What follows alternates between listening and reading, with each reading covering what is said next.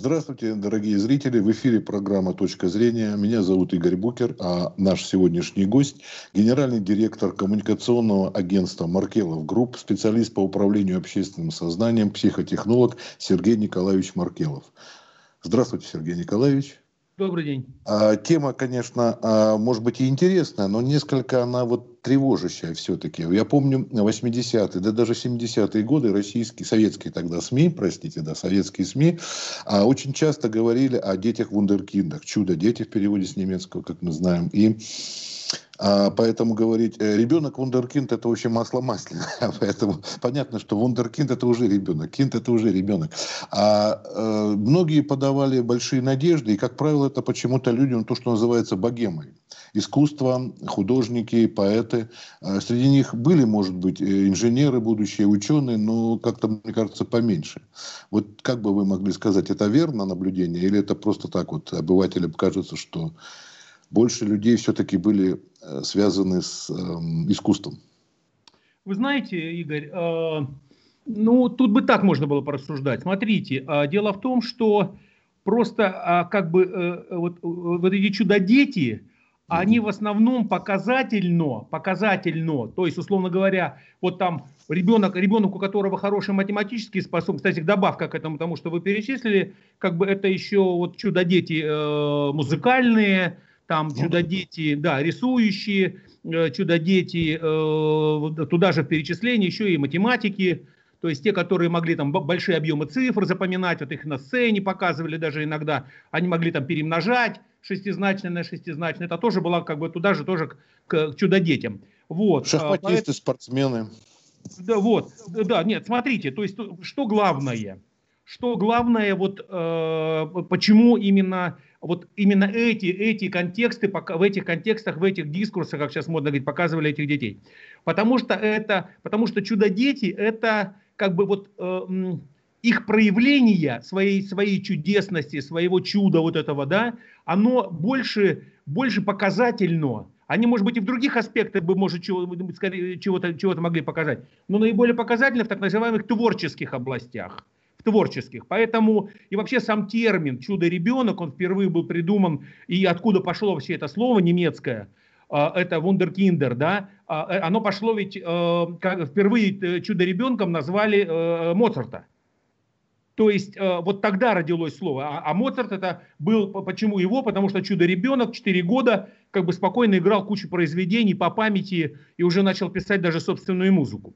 Вот, поэтому, то есть, условно говоря, вот эта чудесность этих детей, необычность этих детей, она а, хорошо была, хорошо демонстрировалась на творческих областях. Поэтому ничего удивительного, что мы вот в советских газетах, в советские времена, да, мы, так сказать, слышали, слышали детей больше с акцентом на то, что это ребенок там э, что-то что слышит хорошо, что-то песни поет хорошо, что-то, да, и там туда же, конечно, упаковывались то, что вы добавили в процессе моего ответа, туда же добавляются и все знаменитые Поли Хлебниковы, которые там за, за волосы тянули э, самолеты там и трамваи, и еще только и отжимались по 10 тысяч раз и так далее, и так далее. Да, просто эти области так оказались более показательными, или, как сейчас модно говорить, более медийными для понимания вот этих детей и уникальности этих детей. А вот не сыграло ли злую шутку вот это то, что их так, э, как сказать, преподносили, и что потом, а, ну, то, что люди ушли чаще из жизни по болезням, конечно, от них не зависело, да, а вот то, что а некоторые, извините, начали употреблять алкоголем, вести какой-то образ жизни, а то, что их родители вот на всяческие такие тусовки тогда не называли, но стали таскать общественности, предъявлять и испортили этим самым. Вот тут что-то могло сказаться, как на ваш взгляд? Вы, вы знаете, э, да, конечно, могло. То есть один, один, из сценариев, который вы описали, действительно он мог, имел место быть. А, дело в том, что вы знаете, вообще как бы понятие, вот, вот, вот, вот сама, сама, ну что ли, сущность и вот, вот это общественное явление, дети, чудо-дети как общественное явление, она ведь упаковывается в, общую, в общее ожидание человечества, в общее ожидание общества, а вот э, э, э, вообще к чуду. То есть общество иррационально, очень стремится, и стремится к чуду, и все, что связано с чудом, это до сих пор, даже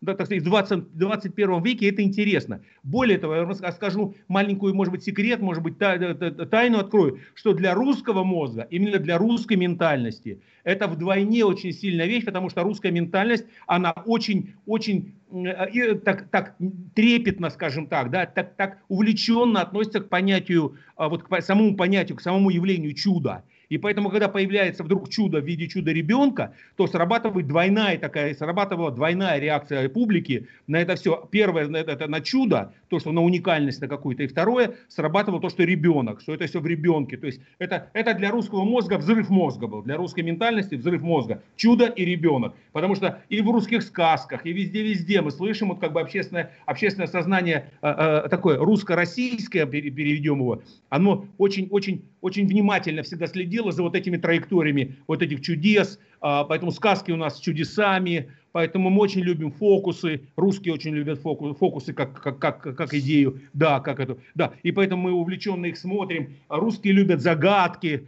это одна из, одна, одна из таких тоже свойств, которые мы придумали, русская, русская ментальность придумала, загадки какие-то, и, и чтобы потом отгадывать и так далее, и так далее. Поэтому да, возвращаясь уже, собственно, к предмету вашего вопроса.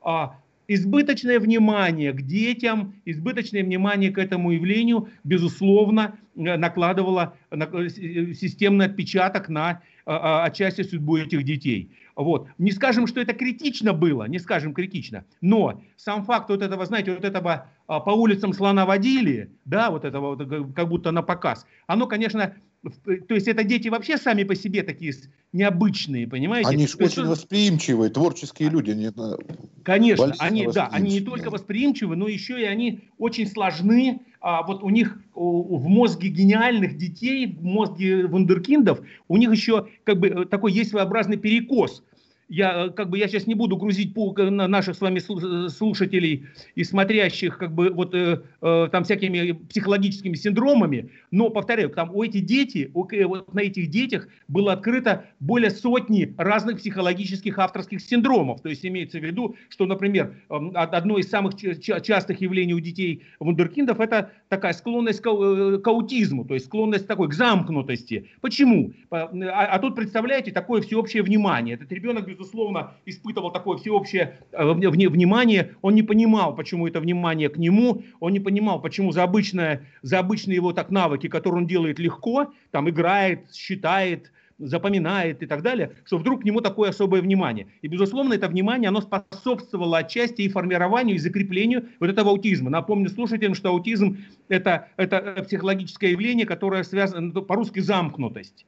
То есть почему это возник, почему это у них? Потому что это дети настолько, у них настолько сложный внутренний мир, что, что э, у них э, замкнутость это было следствие всегда гениальности. Замкнутые, гениальные люди, вундеркинды, они в 90% случаев э, имеют замкнутость, то есть проблемы с коммуникацией с внешним миром. По одной это простой причине. еще интроверты, да, они экстраверты. Да, интроверты, безусловно. Все, все, все объясняется очень просто. Потому что у них настолько собственный мир, внутренний мир – у них, им, им кажется гораздо более интересным, чем внешний мир. С его скучностью, с его правилами, вот этими нашими и совершенно непонятностями. Как нельзя делать того, чего он делает легко. Как вокруг люди удивляются тому, что он делает легко. Играет там и так далее. Вот и все. Поэтому вот, это вот, как бы, вот, этот, вот этот синдром, когда мне интересно внутри, и поэтому мне не интересно с, с окружающими. Мне интересно с самим собой. Он может там сесть в угол и весь день проиграть. Родители в панике, родители ничего не понимают, как можно сидеть сутки, не вылазя там, играя с каким-то там одним кубиком, например, крутя его в руках. Это сразу, так сказать, болезнь какая-то, это дети. Более того, мы, так сказать, тоже э, наверняка с нашим с вами зрителям знакомо, знакомо такое явление, как то, что вот всякие отклонения например, а, а фундеркинд это отклонение психологическое, да, то есть он, все отклонения не всегда Э, э, относятся к так называемым пограничным состояниям. То есть имеется в виду, они, с одной стороны, это здоровая психика, с другой стороны, психика, которая, которая уникальная, которая необычная, которая сложна. А сложна это значит уже Да. Сергей Николаевич, тут у меня вопрос возникает. Давайте. Вы знаете, а тут или перегорает потом человек с возрастом, почему? Или мы слишком завышенные ожидания, что вот каждый вундеркинд, каждый чудо-ребенок должен обязательно превратиться в какого-то гения. Ну, были. Ну, тот же 14-летний Лермонтов пишет «Белеет парус одинокий», прекрасное стихотворение для подростка. Да. А, в общем, да, погибает трагически, но совсем по-другому, состоявшийся поэт и прозаик. И таких масса можно набрать фактов не только у нас и за границей. И мы действительно действительно вот ожидаем, что каждый должен вырасти? Или все-таки вот есть какая-то такая хрупкость, что вот он перерастает, как вот пубертатный период, условно, да, половозрелый, и он уже становится, ну, обычным человеком. Как вот тут вы считаете? Знаете, да, расскажу. Смотрите, дело в том, что, ну, как бы вообще впервые в мире, психологическом мире, профессионально, научно а, проблемами гениальных детей занялись, занялись, естественно, американцы, которые за все лучшее, так сказать, за все самое лучшее и так далее. Они стали первые системно заниматься исследовать этих детей. И у них там есть исследования, по 30 лет за этими детьми наблюдали. Что они выявили, вот с точки зрения первичного цифрового ответа на ваш вопрос? По статистике, где-то от 38 до 68 процентов детей проявивших себя, то есть люди, проявившие себя необычными способностями, или как правильно объяснять, правильно нужно объяснять так – а, а, а вундеркинд – это ребенок, который показывает э, повышенные способности на свой возраст, на возраст аналогичных ему детей. И вот эта разница между тем, что делает обычный ребенок статистически в этом возрасте, и он, она такая существенная в сторону плюса, в сторону повышенной эффективности. Вот. И поэтому значит, американцы установили, что сохраняют гениальность, сохраняют свои вундеркиндские способности, назовем так, а во взрослой жизни от 38 до 68 процентов детей в популяции, в популяции этих э, личностей. Вот. А людей, которые сохраняют на всю жизнь, на всю жизнь, их очень мало. Это где-то порядка там, 10-12 процентов, если вот берем за, за весь период. Ну, то есть, условно говоря, ребенок от, от детского возраста человек до, до глубокой старости показывал уникальные свои способности. Это 10-12 процентов детей. А, вот. И поэтому, если говорить так, что, что происходит с детьми, они, э, ну, обычно, обычно все, все происходит очень просто. Смотрите, а, первичное понимание, что ребенок делает что-то такое, что и лучше, чем делают его аналогичные по возрасту дети, это а, а, а, как бы восприниматься может родителями вообще окружающими как бы как два навыка его. С одной стороны, он много знает, чем больше, чем дети. И второе, он много умеет, он лучше что-то делает, например, играет на пианино. А много знает, это значит, он просто знает там, в три года он знает больше цифр, там, в семь лет он знает больше, чем студент, студент первого курса и так далее. Вот что происходит? Е, э, трансформация ребенка гениального, трансформация вундеркинда от детского возраста к подростковому и взрослому проходит по очень, по очень, простому, по очень простому сценарию. Первое, первое в этом сценарии. Востребован ли этот навык окружающей его средой, то есть окружающим его миром? То есть, другими словами, а насколько вот это его, вот это его умение манипулировать цифрами ему нужно дальше, когда он начинает вырастать? И выясняется, поверьте мне, что 99% детей этот навык не нужен во взрослом возрасте. Ему не нужно вот эти манипуляции, перещелкивания шестизначные на шестизначные цифры. Вот, поэтому все творческие гениальные дети, они пытаются, если родители вовремя подметили, пытаются сохранить этот навык. То есть как у Моцарта того же. То есть, условно говоря, увидя у ребенка какую-то ну, интересную функцию, родители начинают эту функцию стимулировать. То есть, условно, учителя, подсказки, а, больше этим заниматься, заниматься этим регулярно. Так сказать, то есть, условно говоря, вот этот навык, который в детстве у ребенка как бы выглядит как уникальный, ему нужно для того, чтобы его сохранить во взрослом возрасте, его нужно ничего его нужно нагрузить рутиной. Вот психологи есть такое понятие рутина. То есть этот навык должен эксплуатироваться. В противном случае, если навык пойдет по первому сценарию, то есть просто ребенок много знает, то это превращает, то есть это по сути, что такое много знает? Это значит ребенок библиотека.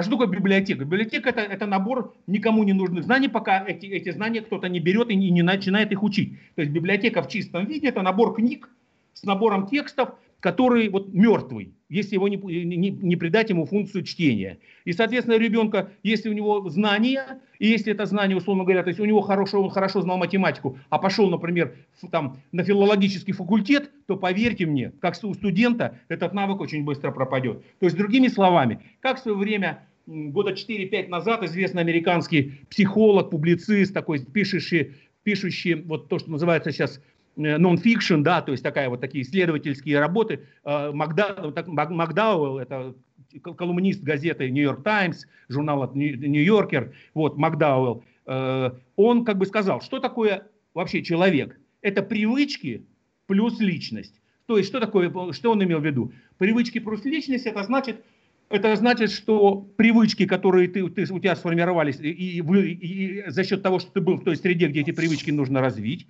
а личность это набор тех ограничений и свобод, которые тебе как бы дали, дало воспитание. Сергей Николаевич, по-моему, Макдайл хорошо знал Пушкина, помните? Привычка свыше нам дана замена счастью, она Александр да, Совершенно, совершенно верно, да. То есть, вот и все. Поэтому, если гениальному ребенку не придали его уникальный навык, статус привычки, и он не востребован внешней средой. И если там у него по молодости ему просто на уровне, знаете, на уровне такого шоу дома на, таре, на табуретку поставили и сказали, а ну-ка посчитай, а ну-ка запомни, какие карты я перелистываю перед тобой, и он их легко запоминает, и что-нибудь еще. То есть это все на уровне шутки, то поверьте, это на уровне 10-12 лет, подростковом возрасте все это дело забывается, и он становится обычным ребенком. Как я сказал, от 40 до 70% детей становятся обычными а, а сохраняет только те, которые этот навык развивают. Сергей На Николаевич, уровне... вот смотрите, а мы сейчас разобрали с вами статистику и теорию, а если перейти вот к практическим советам, э, понятно, тщеславие родителей, э, алло, что-то у нас пропало. Да-да-да. Вот, если э, обратиться, говорю, к практике, э, после статистики и вот теории, а, родители тщеславия, конечно, они хотят, что а, дети их были известны, их нужно показать и СМИ представить и так далее. Но вот э, с точки зрения вообще будущности ребенка, какие бы советы вы могли бы дать? Стоит ли этим заниматься? Вот бить себя пяткой грудь, что вот у меня ребенок такой гениальный, посмотрите на него. Чтобы в будущем не испортить жизнь своему ребенку, не искалечить ее. Ну, вы знаете, вот с точки зрения универса... как бы такого универсальных аксиом воспитания, универсальных гениальных всего воспитания, и к гениальному ребенку, к вундеркинду, и не гениальному, к обычному ребенку. Самое главное правило воспитания – это создание ребенка, одно из фундаментальных отношений родителей к своему ребенку, это создание разнообразных условий, в которых ребенок попробует себя. Что это значит? Это значит не то, что современные родители, например, там, ой, а я, если девочка, она должна ходить в музыкалку. А если мальчик, он должен ходить на какой-нибудь спорт. И Изи наоборот, должен играть на скрипочке, помните, или, да? Да, да, да, Или, или на скрипочке, да, совершенно верно. Вот. И отсюда, и отсюда возникает вот такое, знаете, то есть вот воспитание, воспитание и как и образование, в связи с тем, что такая сложная сама по себе практика человеческая, она очень, э, так сказать, до 90% в, этих, в этой человеческой практике, воспитания, в частности, мифологии, заблуждений, чего угодно. И поэтому вот это состояние, когда, когда и родителям, когда начинаешь, я вот консультирую семьи и говорю, ну а чего у вас только, только, только скрипка-то? А вот, вот, ну девочка же, ну конечно танцы, скрипка. Я говорю, стоп. А что она не ходит на спорт? Там куча всяких детских, девчачьих сейчас спортивных всяких секций, и акробатика, и там чего только не делают, и прыжки на батуте, там и гимнастика, и все. Ну как, так зачем? Типа, она же уже вот как бы вот, вот, вот у нас так по наследству, вот я умею играть. То есть, понимаете, да? То есть возникает вот эта так называемая шаблонная история, когда ребенка заведомо сужают, и родители, вот, например, вот изначально, да, есть же такая формула, в свое время она гуляла, как говорит, есть такой взгляд на, на проблемы рождения детей и на способности детского организма. Есть такой взгляд, что все дети рождаются одинаково гениальными. Вот есть такая устойчивая тоже, он, конечно, это, конечно, заблуждение там в 50% случаев, но, но сам факт, что дети рождаются изначально неким, неким таким пустым сосудом, неким, и, э, так сказать, из который можно наполнить чем ты хочешь, и это, возможно, как бы получит некий, некий твой ответ. Вот это родители, к сожалению, очень упускают. То есть, условно говоря, э, не предоставление ребенку разнообразия своего жизненного опыта уменьшает, психологически говорю, уменьшает его картину мира, уменьшает его личный жизненный опыт и локализует его, так сказать, э, в, одну, в ту или иную перекошенную сторону. Понимаете, то есть, ой, а он у меня хорошо э, знает много птичек, причем таких научным языком. Отлично, пойдет в сельхозакадемию Тимирязева. Будет птичек всю жизнь. Орнитолог будущий. Орнитолог будущий, да. А то, что, а то, что он там первые три года играл просто книжкой маминой, которая валялась там про птиц, и он чисто-чисто автоматически, механически запомнил, потому что у ребенка, повторяю, у него уникальные способности запоминать легко у всех детей. То есть еще раз, с точки зрения советов, совет, ребенку надо предоставить люб, способы как можно больших контактов, зрительных, рисования, спорта, там, не знаю, общение с такими же себе, как себе сверстниками, со старшими сверстниками и так далее, и так далее. То есть, другими словами, родители должны предоставлять ребенку право выбора. Не я думаю, что у нас все в семье были спортсмены, и пусть и этот будет спортсменом, а именно ребенку предоставить право выбора. Это очень важный момент.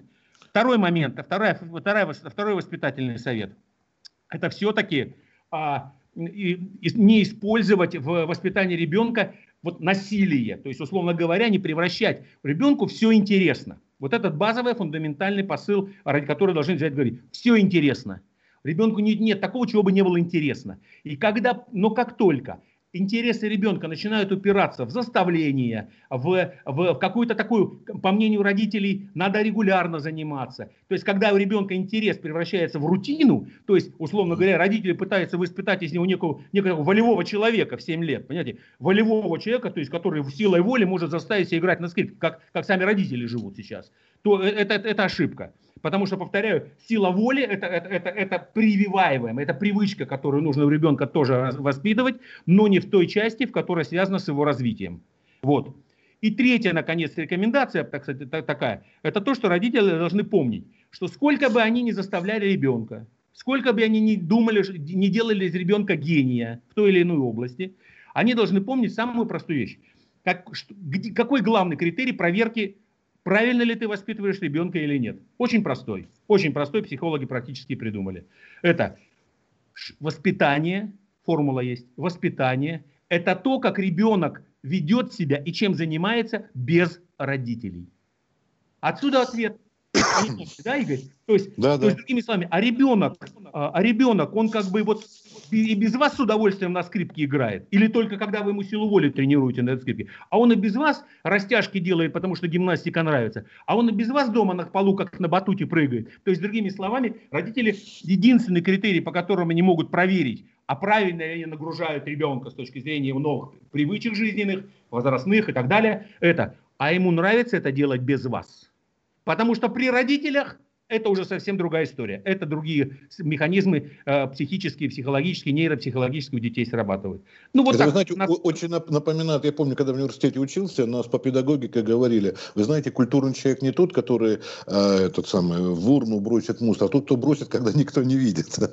Вот, да, да, да, то есть, условно говоря, это действительно два разных человека в нас, да. в нас в силу разных обстоятельств, а в детях тем более, два разных, а то и три разных человека с абсолютно разными принципами личности. То есть я даже когда вот мы, э, э, значит, это самое, я тут на днях, вот когда у нас там весь январь были вот это вот, э, актуализируем с вами беседу нашу, вот протесты, когда якобы к протестам подключали маленьких детей, то просто сделаю минутную оговорку, то я написал пост в Фейсбуке, а, где, где я написал, ребята, а вот вы, вы, если детям хочется, если хочется, а, пойти куда-то, то вспоминайте, это, это, это проблема родительской глупости родительской глупости. То есть, условно говоря, если ребенок без вас хочет сделать что-то, что вам не понравится, то он это все равно рано или поздно сделает, потому что всю жизнь вы рядом стоять с ним охранником не будете. И отсюда я как бы делаю вывод в посте, что, ребят, как бы главная проблема сегодня вот управления детьми, управлением вниманием детей и так далее, и так далее, это проблема,